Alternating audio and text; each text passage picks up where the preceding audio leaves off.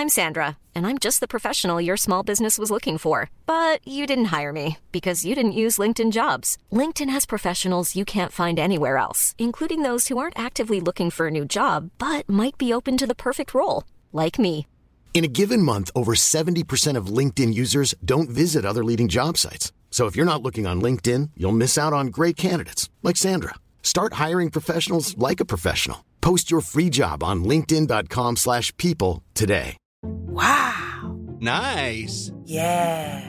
What you're hearing are the sounds of people everywhere putting on Bombas socks, underwear, and t-shirts made from absurdly soft materials that feel like plush clouds. Yeah, that plush. And the best part? For every item you purchase, Bombas donates another to someone facing homelessness. Bombas. Big comfort for everyone. Go to bombas.com slash ACAST and use code ACAST for 20% off your first purchase. That's bombas.com slash ACAST. Code ACAST. You know, I've been talking about earned media value for quite some time on this podcast. My friends at Ayzenberg have just raised the bar on earned media benchmarks with their social index. Social Index now gives you globally earned media values across a growing list of six geographies for all your KPIs across the top seven social platforms Facebook, Instagram, LinkedIn, Snapchat, TikTok, Twitter, and YouTube.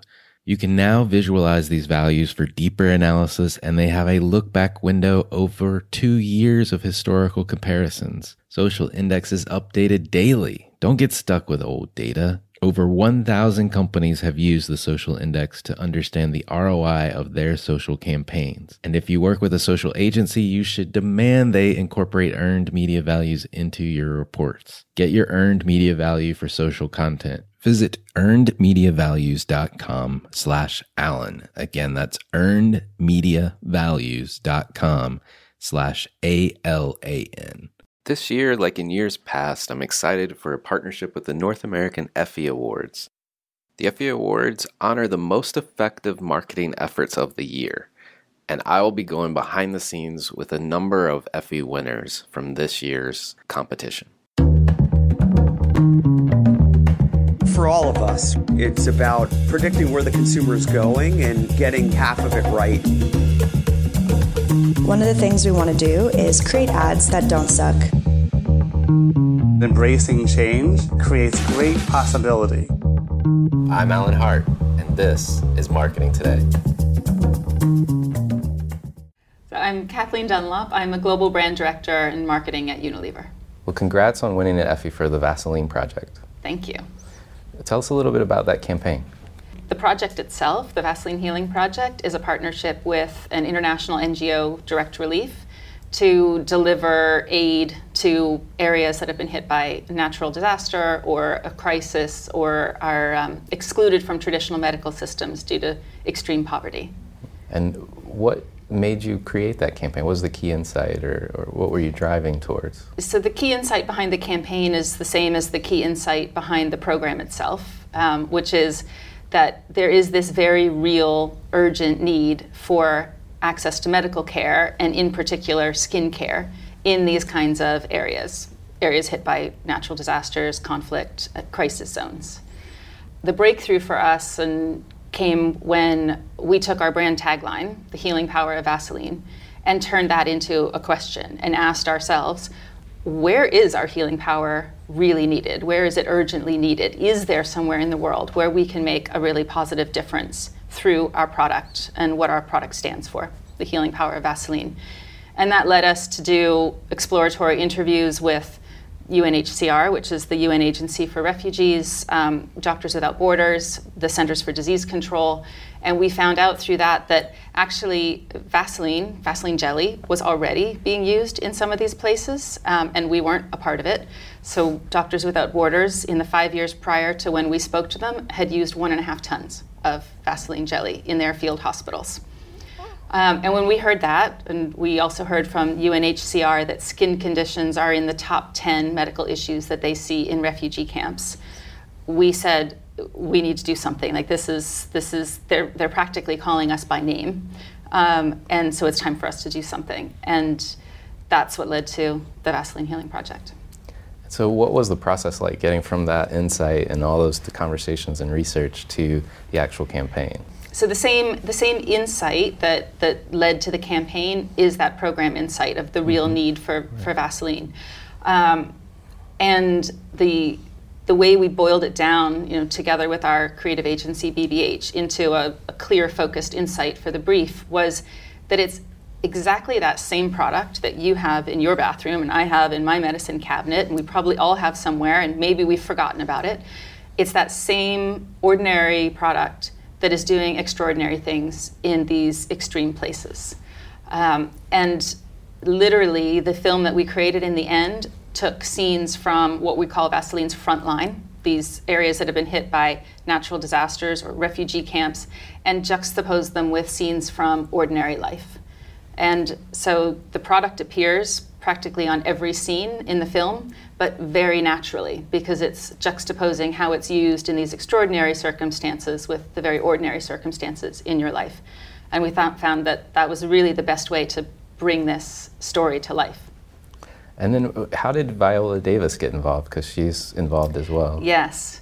So, um, at, at one point, together with the local team in the US, we said, you know, we can do a, a TV and print and digital campaign, or we could take some of that money and find a spokesperson who is interested in these kinds of causes and really fits naturally with it and use the, and use our money there instead to draw attention to this. And that led us to Viola Davis, who is lovely to work with and a real believer um, and such a passionate advocate for people who are kind of forgotten, um, forgotten by traditional medical systems who are underinsured or, or not insured at all. Um, and so she's been a, a, passionate advocate for the program here in the United States. Uh, was there anything about the campaign that surprised you? Um, a lot of things surprised me, but I wouldn't say it's not so much that was a surprise as more as kind of a delight. Strange word to use, delight, when you're talking about right. really difficult circumstances that people are living through. But delighted that our product really could make a difference. There was a there was a moment um, when we had the idea. We'd done our exploratory interviews, and we sort of had this concept. Um, and we started second guessing ourselves internally. We started saying to ourselves, yeah, but it's just, you know, Vaseline jelly at the end of the day. Are we making too big a deal out of this? Um, and right about that time, an article was published in the Washington Post by two dermatologists, um, American dermatologists, Dr. Jaber and Dr. Bando, who had just returned from Jordan. They paid their own way to go and work in the refugee camps there. And they came back and they wrote an article, and in it they said, What Syrian doctors need most is Vaseline. They, they actually named the brand. Um, and they talked about all the same kinds of issues, very sort of ordinary, mundane things that we wouldn't think twice about. But when you don't have the right products to treat them, then they can turn into something much more dangerous. So if you're living in a refugee camp where it's crowded, you don't have access to clean water all the time, um, and maybe you're living exposed to the elements, then something like a, a simple cut can turn into, can get infected and turn into something that could even be life threatening. Um, so they wrote some of these stories in their article, and we immediately contacted them, found out more. They joined our advisory board, and um, as they say, the rest is, is history. But that was kind of a, a, stroke of luck for that to come along just at that moment, the sort of external validation that we were onto something. And that gave us that extra boost of courage to, to move forward.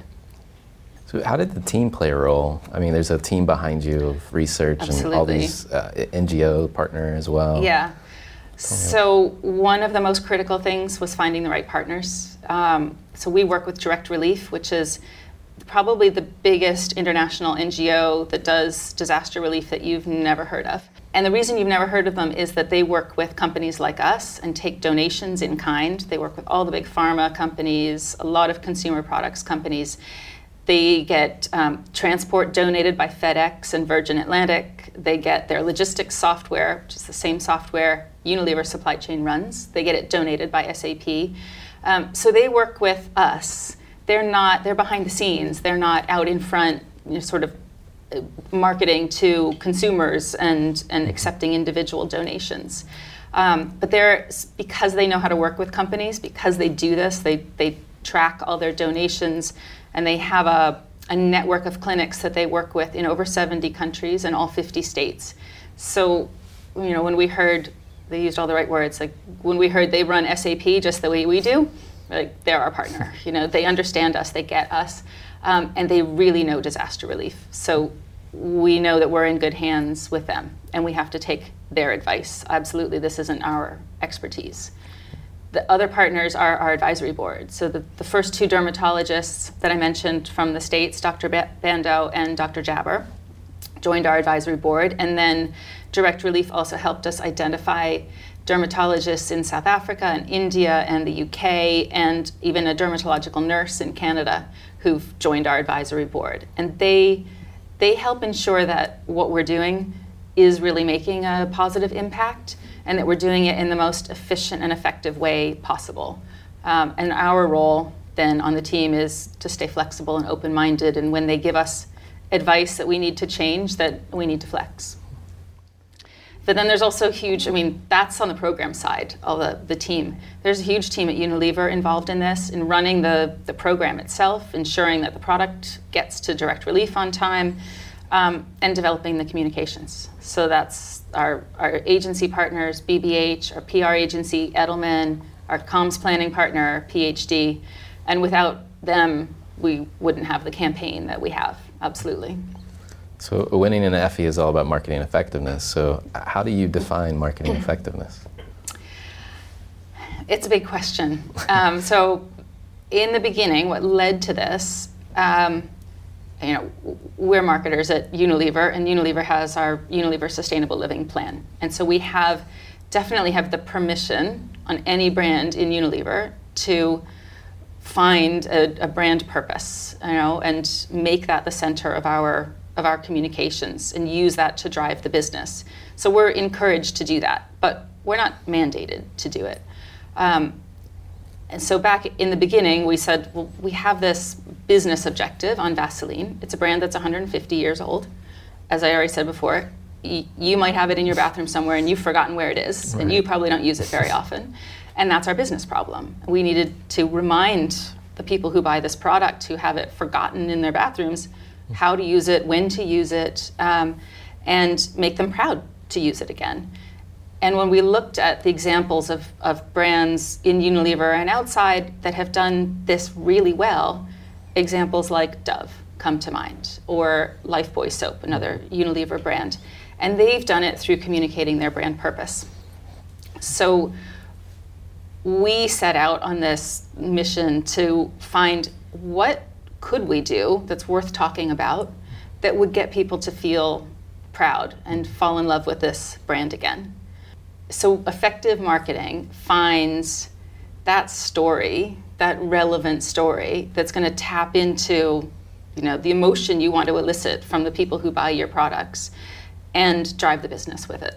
And that's what, that's what this did. And I can give you one example of a consumer we talked to in focus groups Hey, it's Paige DeSorbo from Giggly Squad. High quality fashion without the price tag. Say hello to Quince. I'm snagging high-end essentials like cozy cashmere sweaters, sleek leather jackets, fine jewelry, and so much more. With Quince being 50 to 80% less than similar brands. And they partner with factories that prioritize safe, ethical, and responsible manufacturing. I love that. Luxury quality within reach. Go to quince.com slash style to get free shipping and 365 day returns on your next order. Quince.com slash style. Hiring for your small business? If you're not looking for professionals on LinkedIn, you're looking in the wrong place. That's like looking for your car keys in a fish tank. LinkedIn helps you hire professionals you can't find anywhere else, even those who aren't actively searching for a new job but might be open to the perfect role. In a given month, over 70% of LinkedIn users don't even visit other leading job sites. So start looking in the right place. With LinkedIn, you can hire professionals like a professional. Post your free job on linkedin.com slash people today. Early on, and we showed the, the film. And afterwards, she said, that makes me want to take that little tub of Vaseline that's in my medicine cabinet, I dig it out from the back and put it right in front so that I see it every day when I open my medicine cabinet. And we thought, we've got it. That's exactly the response we want. It made her feel proud to use this product.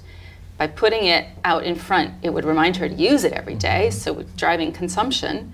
Um, but she felt somehow connected through the stories we were telling in her ordinary everyday life to people living through really extraordinary circumstances halfway across the world.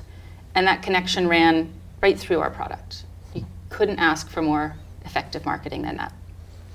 So you've reached a level of success in your career. Um, you know, was there a moment in your life that defines who you who you've become? I, I am sorry to disappoint you. There's no there's no one moment, but there's there's certainly a lot of experiences along the way, a lot of moments, and a lot of people people who've influenced me, who shaped me. Um, and I guess it's easier for me to answer this question by turning it around and saying, what advice would I give to someone starting out in, in marketing or in any, in any job? And I would say, be curious and say yes to new experiences. It might feel like a risk, might be a bit scary, but the best things I've done are when I've said yes to trying something new, whether that's a new assignment or living abroad. I lived in London for eight years, I lived in Shanghai. Before joining Unilever, I lived in Poland and Germany and France. And I love traveling, and those experiences of you know, experiencing a new world um, were, were absolutely the best and, and definitely have made me a different person so an example, a recent example of, of a sort of formative experience for me was um, the very first dermatological mission that we sponsored with the Vaseline Healing Project was back to Jordan. We sent Dr. Jaber and Dr. Bandow uh, again, this time we sponsored it, and I got to go along as part of their crew. So here I am, a marketing director at Unilever with, you know, I'm a mother, I've got three young children at home and I am. I have the opportunity to step out of that ordinary existence and into this world of refugees, which is a very different world. And I don't know what I was expecting. Um, this was before the news of the refugee crisis had hit the, the headlines. It was before refugees started flooding into Europe. So it was March of 2015. So just a few months before. And while the crisis in Syria was four years old, I hadn't been paying that much attention to it. So I didn't expect to meet so many people who were just like me professionals, doctors, nurses, um, a dentist, a civil engineer, people who had literally locked their front door behind them and walked out of the country with their families and what they could carry to the relative safety of a refugee camp in Jordan. And I got to see firsthand how our program could make an extraordinary difference in their lives. It meant to them that they weren't forgotten by the international community, and we were providing really much needed medical care. And our product, as humble as it is, literally was helping people get back up on their feet. So when I said they walked across the border, that's desert. Um, and so people arrived in the Al Zaatari refugee camp having walked for a couple days in rubber, rubber sandals, and their feet were literally destroyed. And so our simple product really was urgently needed. And so I came back home again with those stories and that renewed conviction that we were really onto something. And that gave me and the, the rest of the people I told these stories to the, the courage to really to, to move forward quickly and make it happen. And we felt uh, an obligation to tell these stories. So earlier I asked, you know, this moment that may have changed your trajectory or your, your, you made you who you are. Maybe mm-hmm. you just had it. Maybe I did, or maybe that moment helped me find who I am. Right, that's good. So marketers are usually students of the business, and I'm curious, you know, are there brands that you follow um, mm-hmm. or, or take notice of these days? Yeah. Um, so I just had the opportunity to go to the Sustainable Brands Conference um, that was in Detroit. It was last week, and this is an annual gathering, over 2,000 people there, all kind of like-minded marketers trying to make the world a better place through their brands. And um, a, a, couple brands stand out for me. Um, one is the Unilever brand, Ben and Jerry's. Uh, but the reason I say this stands out and they were they were on the stage presenting last year at the Sustainable Brands Conference. They make ice cream in order to enroll people in what their brand is about. And their brand is really, though it's great ice cream, mm. their brand is really about climate justice and social and income inequality or equality. Um, and so they make really great ice cream, and so they they they try to further these causes with a nice ice cream cone and a little bit of humor. Um, so they're very lighthearted about it, and I love that. Um, but baked into the business is the fact that the founders, Ben and Jerry, will go protest in Washington, and sometimes they get arrested. And that's actually part of the brand. That's important to communicate um, because this is what the people at Ben and Jerry's care about. And so, if any of Unilever's, you know, local market operations want to distribute Ben and Jerry's ice cream, they have to get on board with that. They have to make that part of the brand in their country too. And if they're not okay with the Washington Post having a headline on the front page saying Ben and Jerry just got arrested, then they don't distribute Ben and Jerry's. And that is authentic marketing. That's authentic business. So, what do you see as the biggest opportunity for marketers today? I think that um, I know, and other people have researched this as well, that we are moved, we, the human race, are moved by stories. And there's a book called The Storytelling Animal by Jonathan Gottschall. And he talks about this that we want to storify everything. And stories trump the you know rational facts often. I think the best marketing is when the facts and the stories are aligned and pushing in the same direction. I would never use a story to count, mm-hmm. contradict the facts. But the best marketing is when you've got a product truth, a fact, that you can tell in an emotional way with a great story. And the most powerful stories today, the ones that seem to be connecting the most with the people who buy our products, um, are the ones about purpose, the ones that take a stand. And so I think the future of marketing is brands that take a stand about something, mm. especially in this social media age. If you don't take a stand and people can be indifferent to you, you will find you have no followers. So I think the, the future is, you know, what's your story? Know your story and stand on a mountaintop and proclaim your story. Great. What challenges do you think marketers face today? Well, that also has a really huge challenge because when you take a stand, what happens if you piss off half your consumers? Right. So, um, but I think that we can we can take stands on issues in a positive way. We don't have to preach. I don't, I don't think we can preach. I think that's a turnoff. Um, and the danger is not doing anything. The danger is trying to be everything to all people and being nothing special to anyone. The, uh, there was a piece of research presented at the Sustainable Brands Conference last week where um, it's done by GlobeScan, an international research company. And they identified this group of consumers that's growing that's called the aspirationals. It's 40% of the global public. And these are people who have very high environmental and social values and at the same time love style and love shopping and want to be responsible consumers.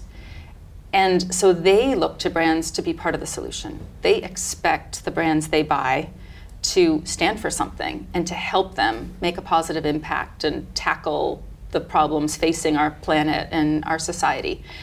And so these are the consumers of the future. If they're already 40% of the public and growing, then brands that don't respond are going to be in trouble. So I think we have to take a stand. It's it's what our business requires of us going forward, and I think it's the right thing to do. Well, thank you so much for coming. You're Thank welcome. you. Thank you. Thank you. Pleasure.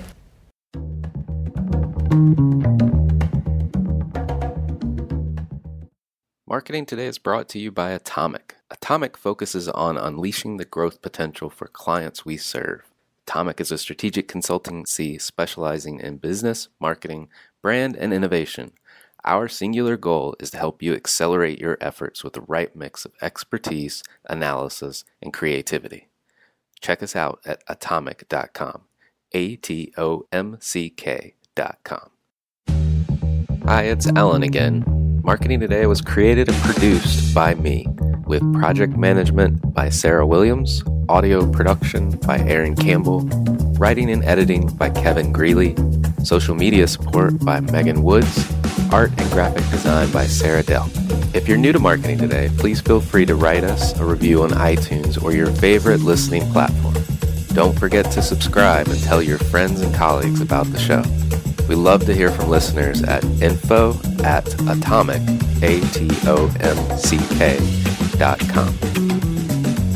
I'm Alan Hart, and this is Marketing Today.